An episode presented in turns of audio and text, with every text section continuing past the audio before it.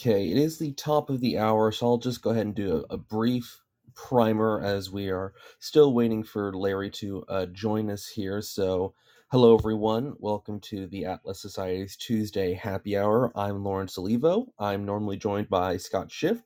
Uh, he's currently not on the call, trying to help our our uh, special guest for today's clubhouse, uh, Dr. Larry Gould and we're going to be having a conversation about his time in academia and climate change and we are hoping to invite people up to ask questions get in on the discussion larry great of you to join us uh, if you want to unmute yourself you should see in the bottom right hand corner of the screen a little microphone oh, there you How's go that?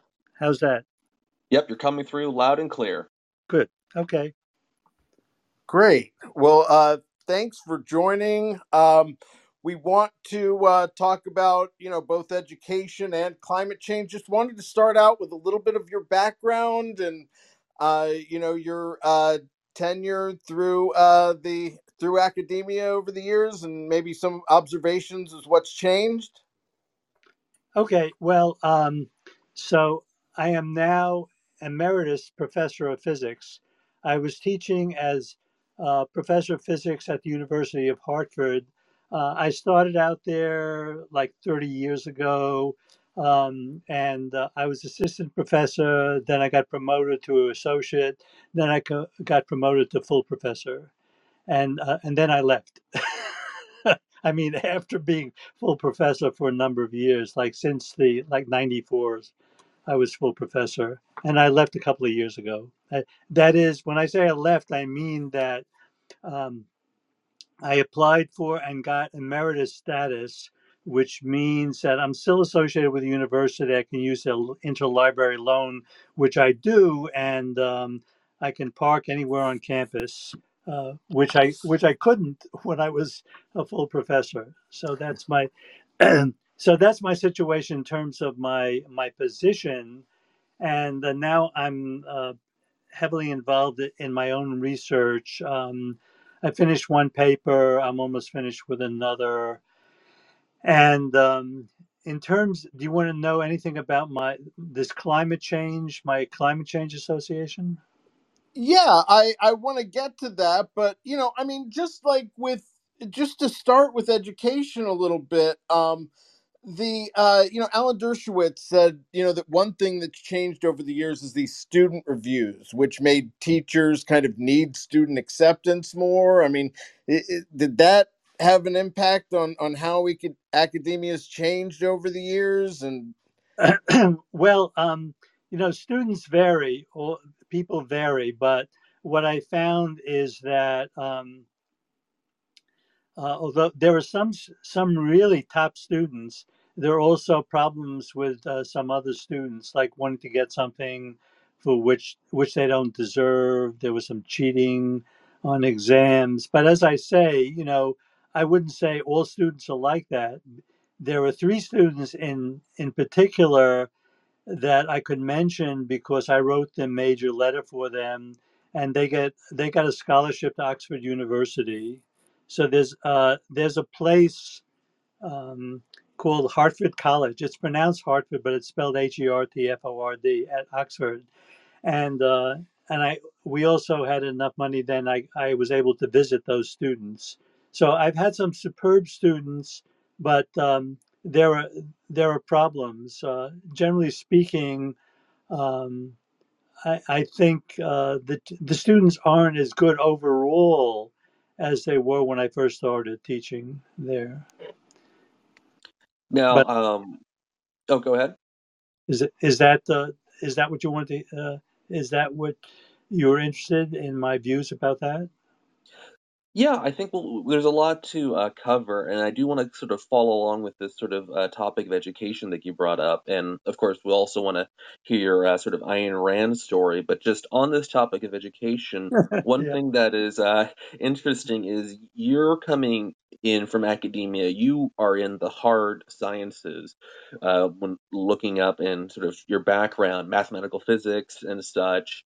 And considering like someone like myself, I'm relatively recent graduate. It's been a couple years, but I was in the liberal arts where the uh, quality of the students you could you could tell uh, some people really weren't giving it their all. There was a lot more of the sort of uh, woke ideology that was pervasive in that part of academia, at least from Oh, the I see. Yeah, side. yeah.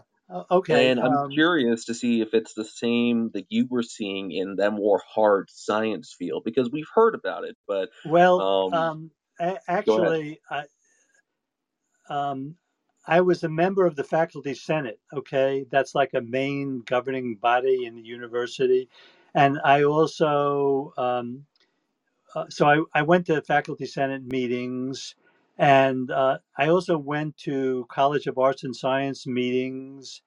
And uh, if there was something that uh, I found um, that was in need of criticism, I opened my mouth. Okay, uh, I don't think I was that.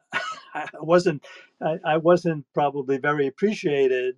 Um, maybe uh, when I opened my mouth on certain topics, like um, issues of credit for uh, uh, gender or um, uh, or or or race, uh, I I opened my mouth about that, and um, well, that was in the that was in the uh, arts and science meetings, and um, uh, unfortunately, no one uh, stood up and said something like, "Well, I agree with Gould," or uh, "I disagree with Gould."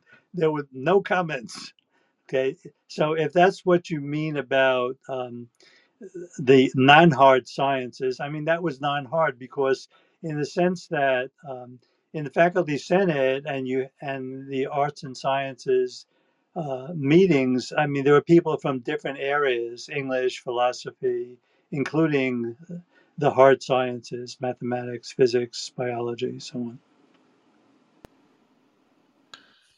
Yeah, so you were like more the uh, one guy twisting in the wind, trying to say, uh, you know, uh, push back on this. And I think uh, there's probably a, a small minority of people like that at a lot of different schools. Um, you know, uh, so do you think that, um, you know, are there uh, policies that, um, you know, pro liberty groups can try to promote to make academia better?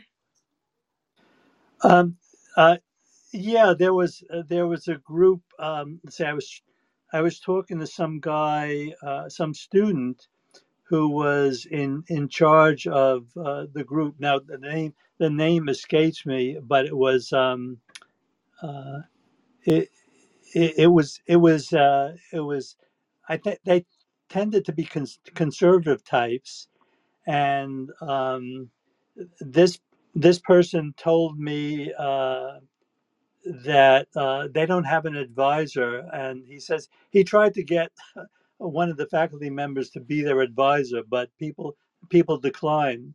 So I said, "I'll be your advisor if you want." I, I told him that um, you should understand, however, that because I knew it was a conservative group, that um, uh, I'm not a believer in God, you know, and uh, and uh, I I speak my mind about things.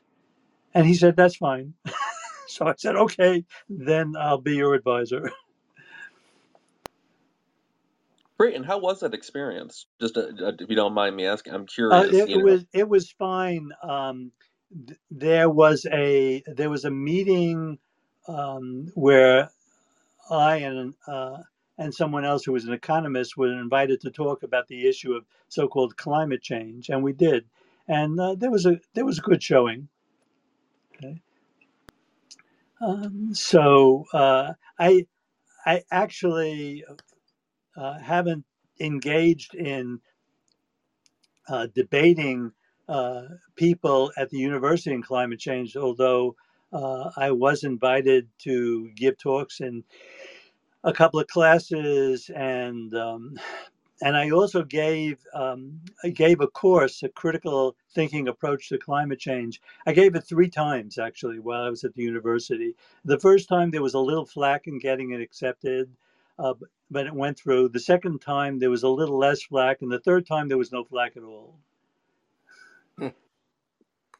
That's good. Um, now you have, uh, you know, we've recently seen some examples of people pushing back. Uh, University of Austin, and and more recently, um, Marsha Enright announced uh, Reliance College. Right. Talk about that endeavor. Um, well, I'm I'm on a board of advi- on the board of advisors, and um, I uh, and one the reason for that is um, well, I was I was invited, but also um, I think that Reliance College is a, a very good uh, undertaking because it it promotes uh, self reliance. I think the college is well named, and that includes critical thinking. So the viewpoint there is that, um, or at least one of the major viewpoints is that uh, students are not vessels into which you pour knowledge. Uh, they they're supposed to have active minds and uh, have a critical point of view regarding what it is that the teacher or the professor uh, tells them, and I'm all in favor of that.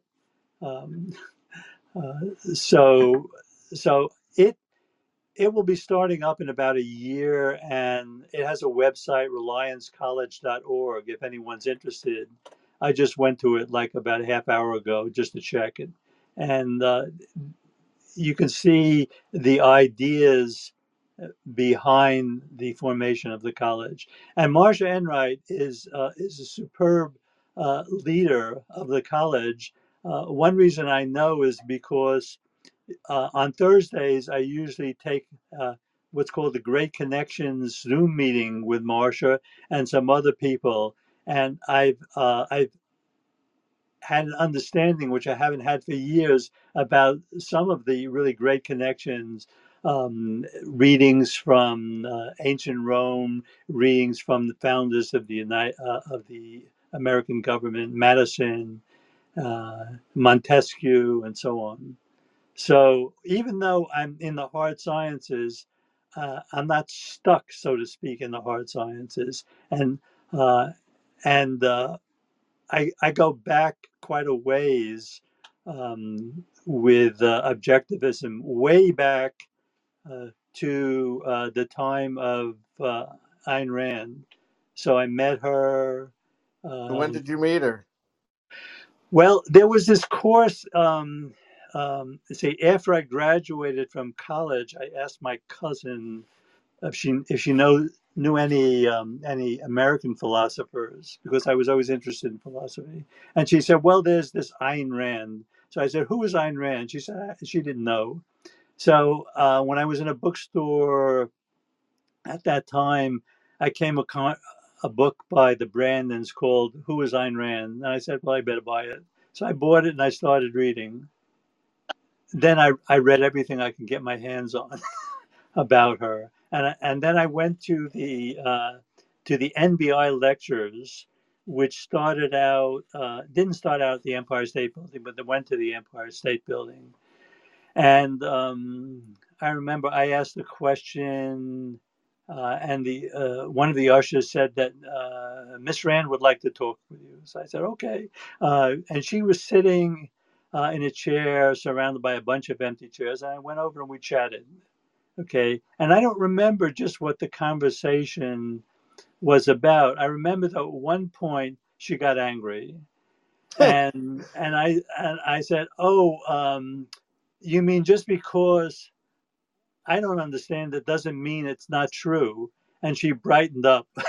okay, so uh, and then the, the other, so that was one of the um, meetings with her. The other meeting with her was based on um, was was based on the Vietnam War indirectly. And what happened is that um, I don't know. Are you interested in this stuff? Oh, absolutely. So the first meeting was probably '67, and then this next meeting was what, maybe a couple years later.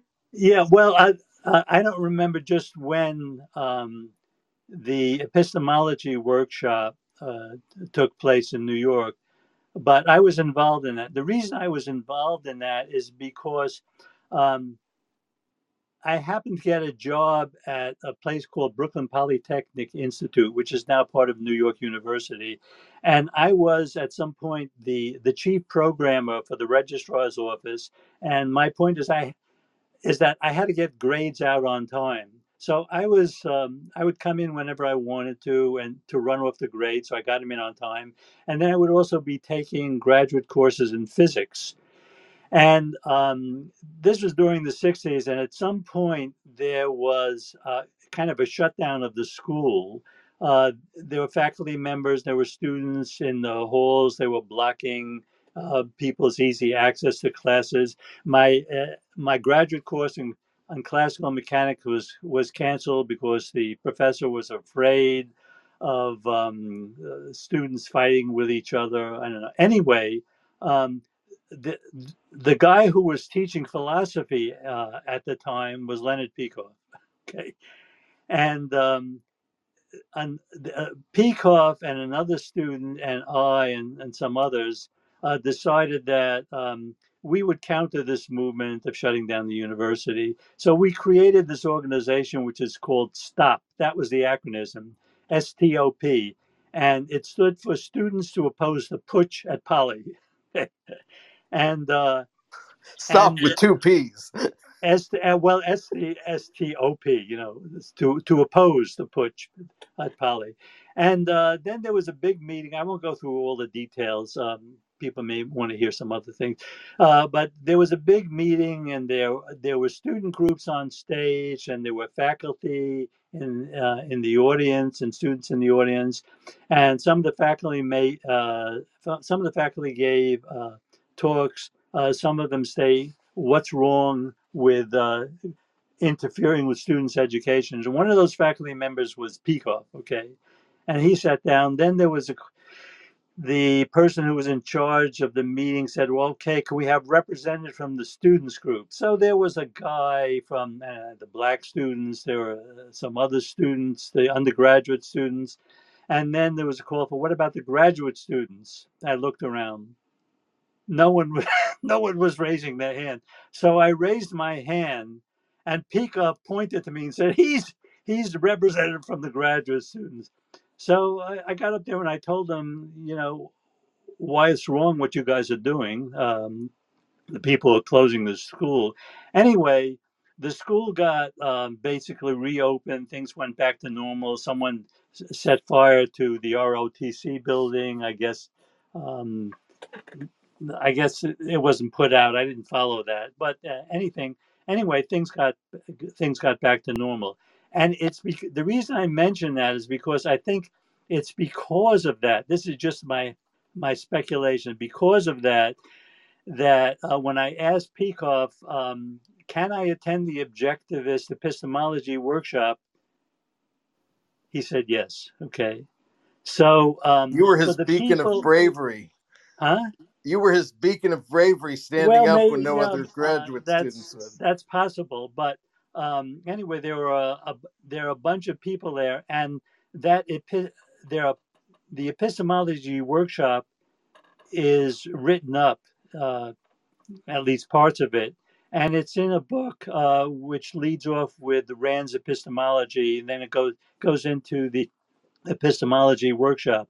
And there are these various uh, characters, Prof A, Prof B, and so on. For the people who are interested, I'm Prof M. M is in Mary. I'm the guy who was asking her about issues of, of induction. Okay, and that runs uh, that runs on about a page or so. So um, so that's that's my uh, that's my association with, so to speak, official objectivism. Other than the fact that, of course, I'm uh, I'm an eager member of the Atlas Society, and um, uh, I have been uh, reading David Kelley's Evidence of the Senses uh, a number of times. Actually, spoke with him several times about it and um, the first time I read it, I, I really couldn't understand much. Now I have a pretty good grasp of it. And I met David back when he was a PhD student uh, at Princeton University. Okay, so there were some other people there who were interested in objectivism. David was one of them. Okay. David, any uh, follow up from uh, that time? Well, I knew I knew a number of people um, uh, around in the '60s. Um, I knew I knew Alan uh, Gotthelf. Um, I knew Binswanger, Harry Binswanger, um, and and some other people. I took a course with Alan. Actually, he gave a course on uh, on ethics. I forget the name of the book that we read.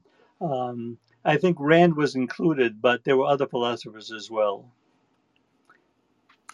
It's fascinating that uh, you were bringing up induction, which is kind of the, you know, one area that I think even the um, Orthodox agree was kind of incomplete. Well, she did too. if you, if anyone goes to read it, um, uh, I asked a question near the end of our, our conversation. That, well, when is when is there enough evidence uh, to claim that uh, the, the theory is a good theory? That it uh, it captures uh, something about the universe. And she said uh, she doesn't know the answer answer to that. She said it's a good question, but she hasn't studied that that topic. So. Um, I I tend to take the um, from what I've read. I tend to take uh, David Kelley's uh, I, ideas about how one um, how one comes to uh, generalize about about some things, um, and I've I've got some of it from his evidence of the senses. I've got some of it from his theory of abstraction, and um, and I'm putting I'm putting together my own uh, paper that I hope to get published at some point, and it has to do with philosophy of science. So I think in order to do philosophy of science, um, one should know something about the history of science, which I'm pretty passionate about, as well as uh, something about the hard sciences, which I've been in and continue to be in. Great. Well, we uh, I don't want to monopolize uh, the questions. We want to welcome people up here, but I, I've got others. Lorence, go ahead. Yeah, uh, just real quick, David. I don't know if you've been trying to uh, chime in, but if that's the case, we aren't able to hear you. You might want to try leaving the room and coming back, or maybe disconnecting any Bluetooth. But I did see, I saw that you unmuted there. So uh, while we wait for that, uh, I kind of want to circle back to something you mentioned earlier, Larry, when you were talking about Reliance College. And while I am optimistic for, I think one of the big obstacles for Reliance College or any academic institution nowadays is just how prepared are the kids going to be coming in. I remember when I first started at college, one of the mandatory courses we had to take was, I guess, essentially how to be a college student, which was to me real basic principles like you should write notes while you're in class. Here's how to write an essay. Here's how a PowerPoint should be made. So real basic stuff, but it people struggled with, and I was shocked by it. So I'm curious, what are your thoughts on that? Is this something that Reliance College is prepared for, or is this sort of like a systemic issue just across the board that needs uh, some solution? Well, about about the details, I think you'd have to you'd have to ask Marsha about being prepared for college. I had a terrible time in college. Actually, I started out in chemistry, switched to physics, and um, uh, part of it was uh, my own lack of self confidence, but uh, as as objectivism uh, teaches, people are they have their own they can create their own souls. So um, so although I had my my my doubts, I was assured that I was prepared uh, for a college. I went to a, I went to a technical college. At that time, it was called Carnegie Institute of Technology. I don't know the I don't know the answer to your question. As I say, um, uh, Mar- Marsha Marsha is a good person to ask, and she's been in, in charge of a Montessori Montessori school for many years, and we've also had some readings in this Great Connections that I mentioned. Um, we had readings out of Montessori, and generating one's own um, uh, actions based on one's own interests is an important part of the of the Montessori method. So you, you don't say to students, well, now we're going to dump this information into your head. You're going to spit it back to us on tests.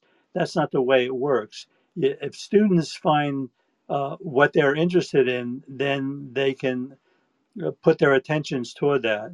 And I've actually I found a really interesting example of that.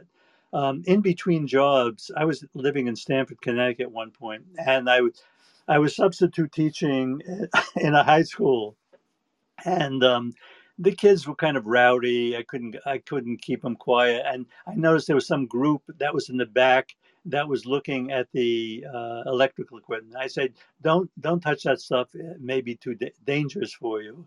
And um, they kept doing it. So I went I went to the back there, and uh, I said this could be dangerous, and then that started it because one of them asked why, and I, I, I explained, and then there were more questions, and then I realized well there were these other people in the class. Um, who I completely neglect. I just turned around and said, just talk quietly. And I continued with this group. And um, to my kind of surprise that uh, when I left, they they asked me, "Are you going to Are you going to be back?"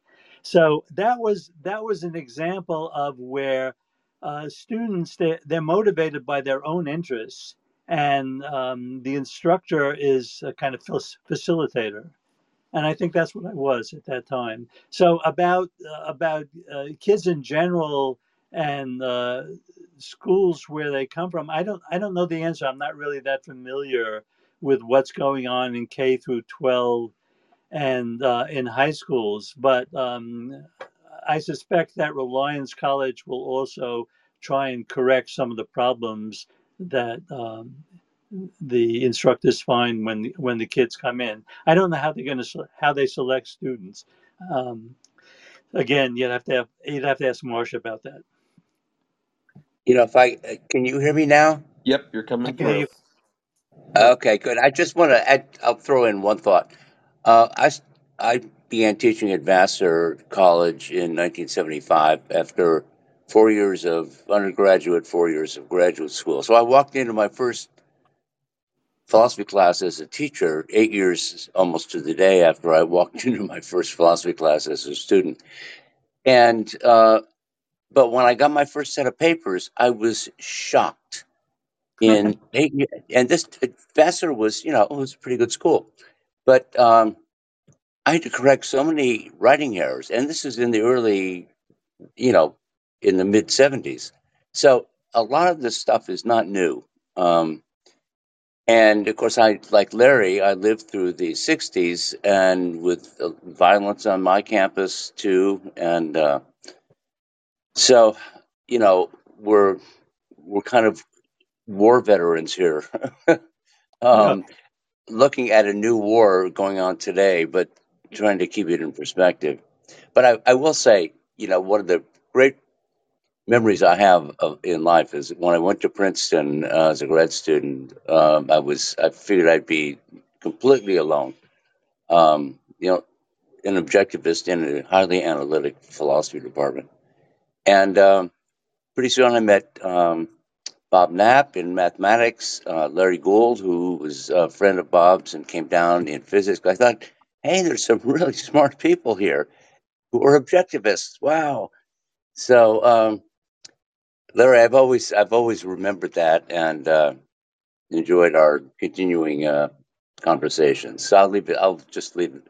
Leave yeah, I, uh, I I remember actually. I remember um, seeing your thesis in manuscript, and I thought I can't understand anything of this, but uh, but since it came out uh, as a book, and now now I have a much better handle on it, and I think it's I think it's quite quite valuable. Um, uh, so after after thinking about it and reading some of your other works, um, it was really helpful. I also remember, yeah, I remember Bob Knapp uh, he was he was doing his PhD in math at Princeton. Then he was uh, he was at the Institute for Advanced Studies. For I used to come up from Philadelphia. I was doing my graduate work in physics at Temple University at the time. Yeah, I remember. Good. Well, uh, just to switch gears a little bit, let's uh, talk about climate change and your take on it. You know, especially as an objectivist, and uh, you know what that uh, what reaction you've got as a result of your views. Okay, um, I I should give you a drop of background. Um, I have been in this thing, so-called climate change, when it used to be called global war- warming, uh, for about 20 years. Uh, in 2004, I was the chair of the New England section of the American Physical Society. And I was also uh, very interested in the American Association of Physics Teachers New England section.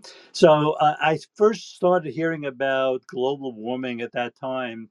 And I said, well, um, I think we should have uh, different views represented here. So, with the permission of New England section of the American Association of Physics Teachers, uh, I, I got together a meeting which uh, was at Pratt and Whitney in East Hartford around 2004, and I managed to get uh, two people from each side of the issue. It wasn't a debate; it was just to present their views so that people could hear the different uh, the different views. And then there was also a Q and A. So it was quite it was quite nice, quite successful, I think. Um, and uh, then um, at the university, as I mentioned, I I gave three courses.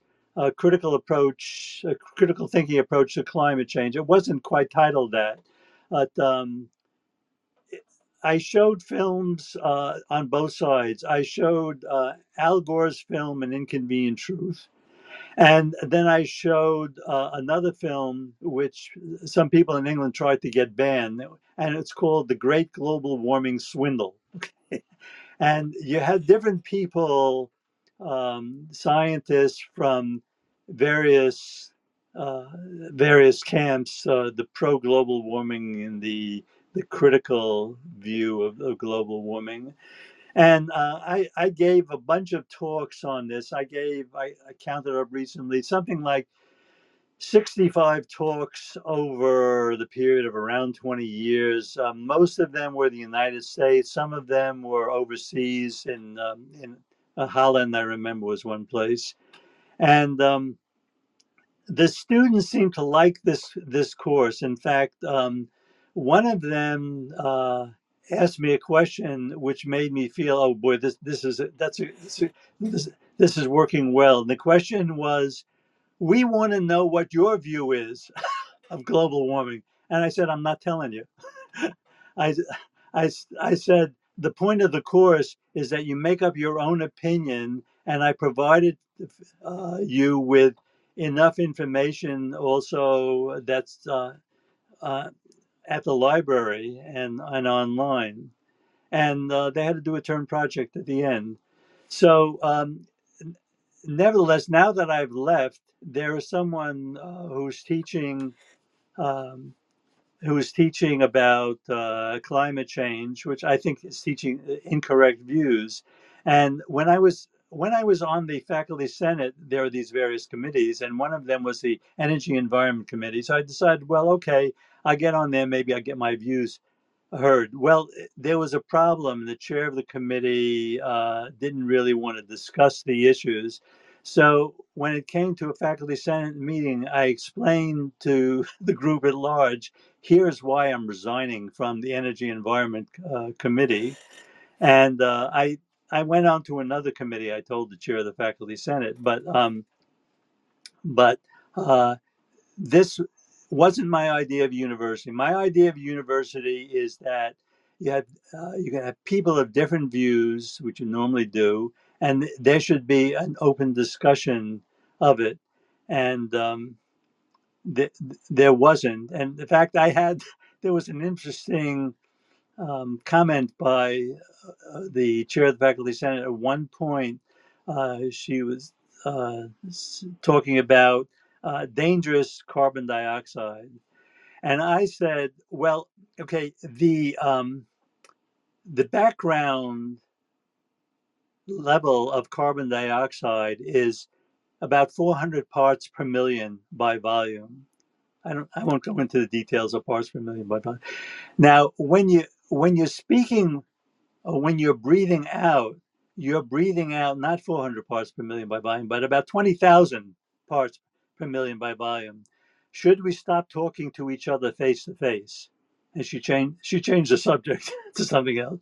So. Um, what I usually find out, uh, and when I've given talk at meetings of the uh, of the American Physical Society, what I usually find out is uh, people don't want to uh, debate the issue. And when I did have finally a debate with someone at some physics meeting, um, uh, one of the guys who uh, who works in in climate science told my uh, told Ellen, my wife, uh, that you know I, I, can't stand this anymore uh, because it, it wasn't the very the guy really wasn't addressing the issues. But okay, it was it was a debate. Now, some of the things that people can ask uh, regarding the so-called climate change uh, is. Um, when people talk about the uh, the temperature of the Earth is rising, the question that occurred to me recently is where do you place the thermometer? Okay. Uh, why do I ask that question?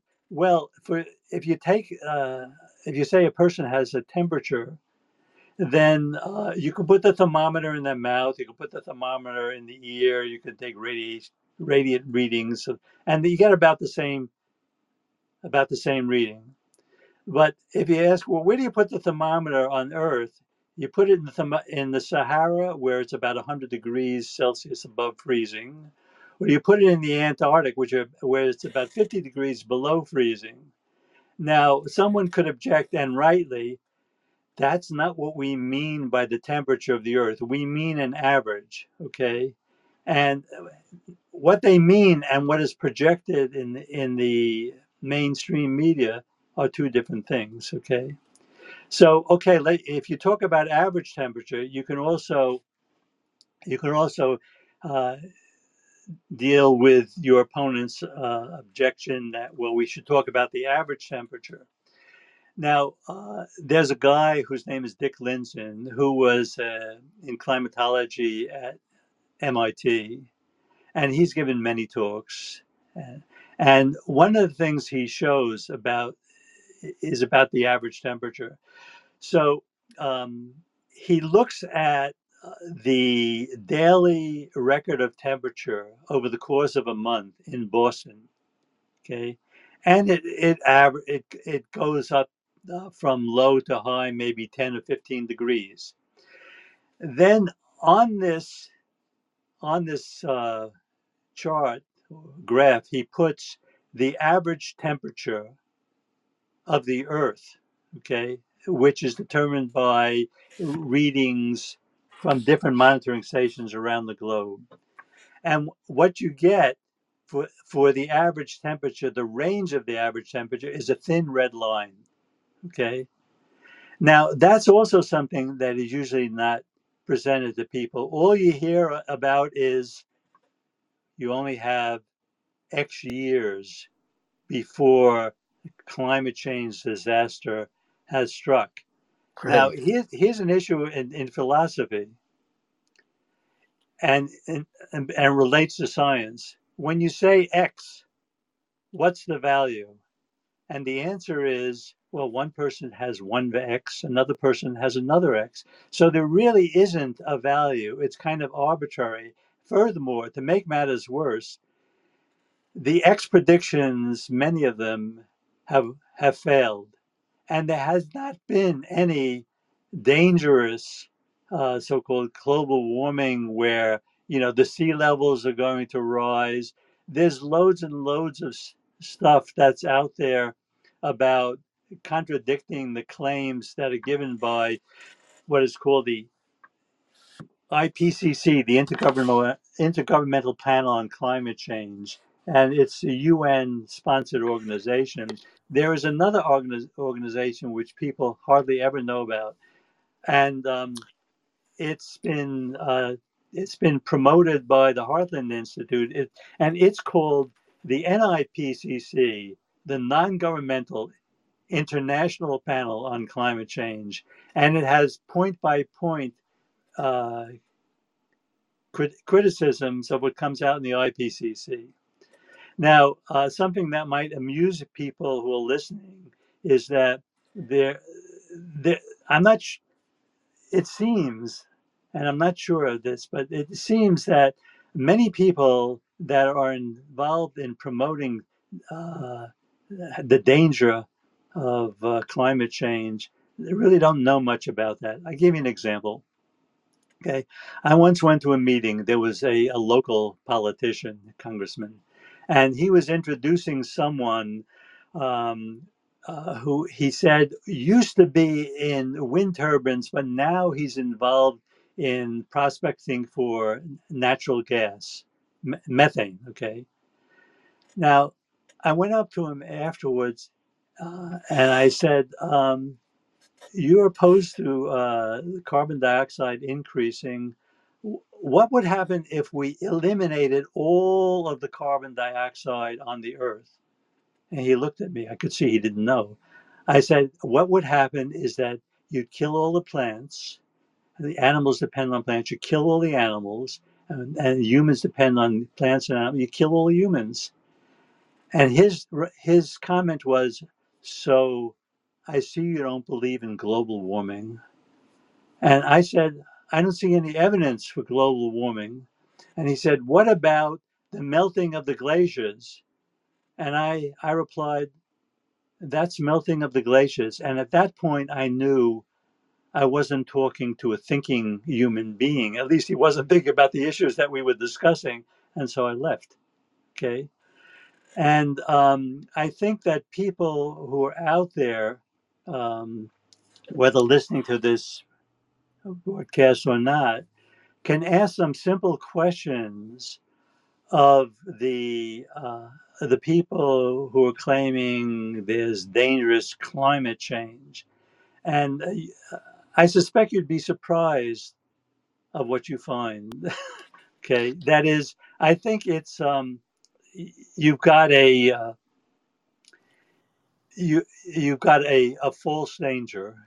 And and the other thing is about carbon dioxide.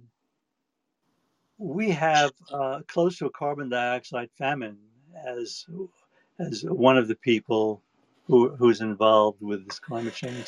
That is plants need carbon dioxide there are holes in the bottom of the plants called stomata where they take in carbon dioxide. And um, if they don't have enough carbon dioxide, they can't grow as well. Uh, and they, they open the stomata and they're losing water also. Okay. So um, there are simple questions, and the best place I've seen uh, for dealing with this, uh, including trying to educate kids, is called the CO2 Coalition and you can anyone who's interested could just uh, go on to the internet and and find them. Now, uh, uh, uh can I say one thing about a really bizarre bizarre case of of um, ca- trying to counter the uh, climate change, if there was such a counter necessary?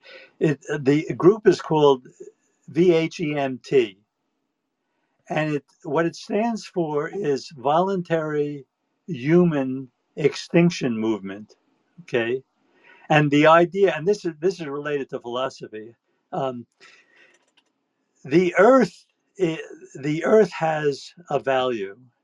And so the vhem the voluntary human extinction movement uh, wants people not to kill themselves but um, to stop producing. Okay, and there there are bumper stickers. Uh, one of the bumper stickers says, "Thank you for not breeding." Now, in conjunction with what I said earlier um, about the amount of carbon dioxide that humans put out, they might have another bumper sticker titled, "Thank you for not breathing."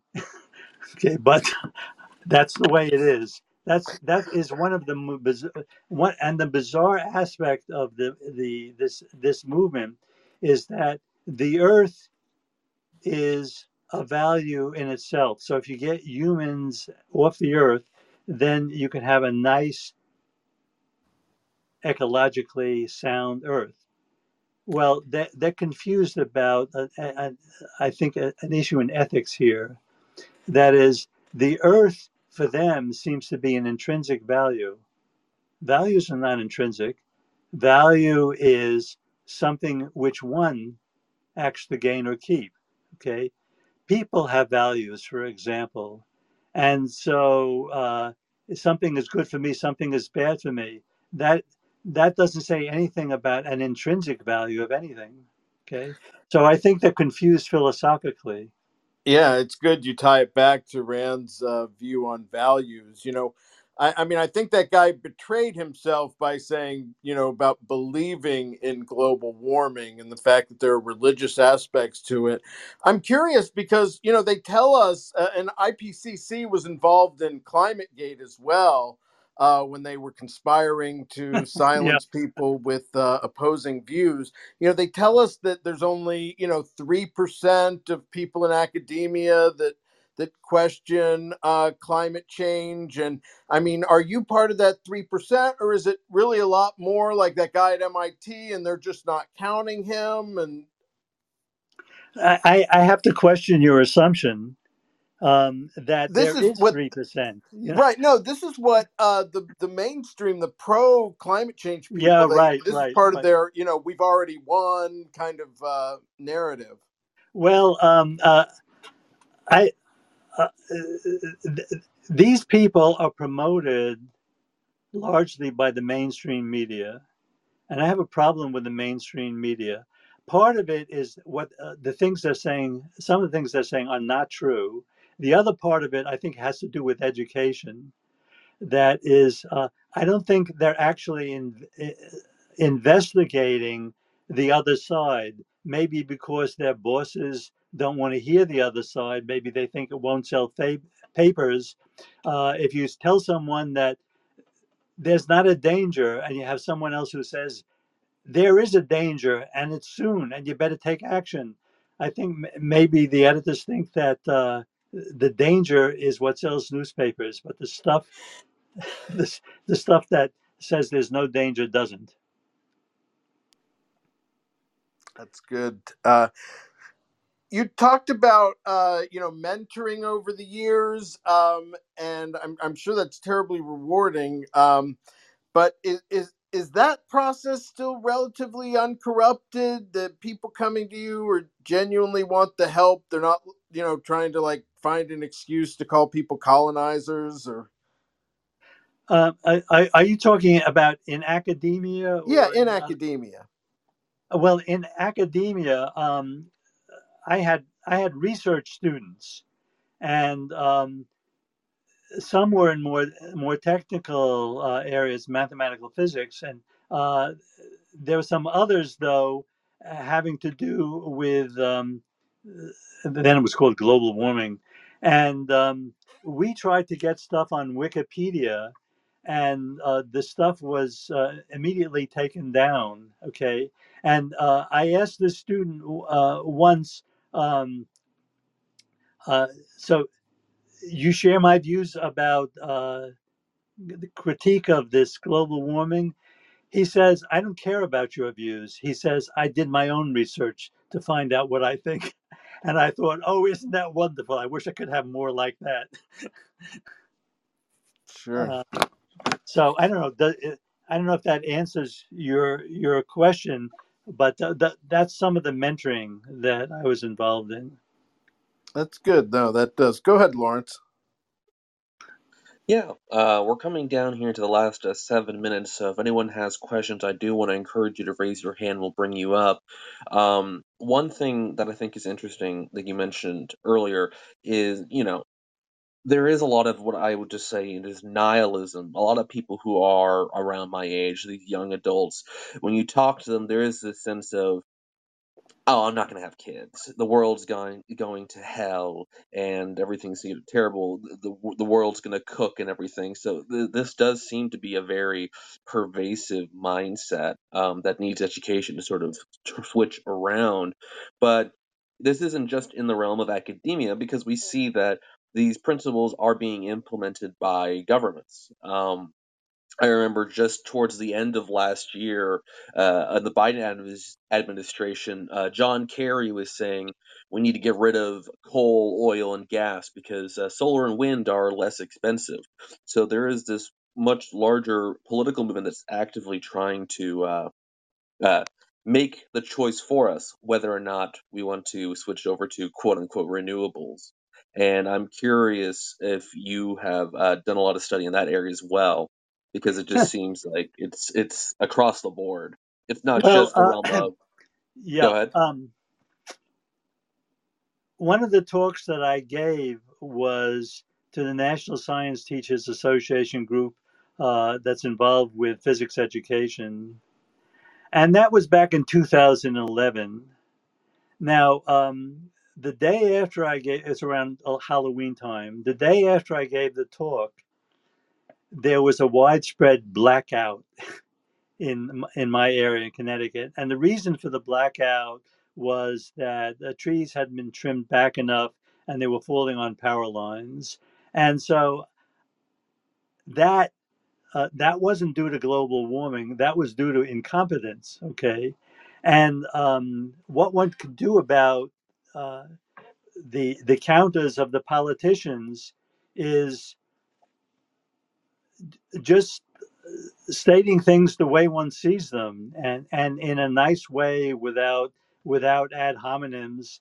You know, and uh, and they're going to be people who really don't give a damn and they're going to people there'll be people who might say gee i hadn't thought about that and actually go about thinking about it so um, the way uh, the way to defeat uh, the these type of politicians who want to make your life miserable uh, even though they may not think that okay is uh, to engage in uh, or try and try and engage in conversations like the Atlas Society is doing, like Reliance College will be doing. Great. Uh, Abby, do you have a question? Yeah, I guess um, I was wondering to what extent, uh, you know, on this topic of climate change, I definitely think I know people who are nihilistic, as Lorence said, and who just really feel that things are going downhill and they think the earth has this intrinsic value. But I also think from our government officials, we see a little bit of uh, they're able to gain a lot of control from this through the regulations that they can put in place. You know, they want to put emission standards and move towards electric vehicles, which, you know, they say can go as far as you want, but that's we know that that's not true. And they have it seems that you know this could really offer them an opportunity to more control you know how far you can travel where you can travel when you can travel you know just increasing the cost of travel in terms of you know the, the price of gas going up and just making it kind of difficult for people to move. Um, you know we also see you know in places overseas where they're starting to put on you know further regulations on farmers. Just wondering if you have any thoughts on if there um, other motives maybe from the top down for some of this climate change yeah, uh, it's a good question. Um, what people don't uh, often hear about is that the the global warmers uh, they're they're starting to lose. They lose ground, and the reason they're starting to lose ground is because of the consequences of their policies. So you have, um, for example, our oil prices have gone up you have people in, in England who um, who have to pay higher electric bills, and it's going to be it's particularly severe for the people who have uh, low salaries.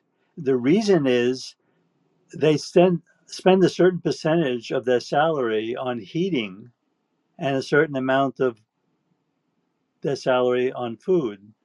Now, if their electricity goes up, they're going to have to make a decision.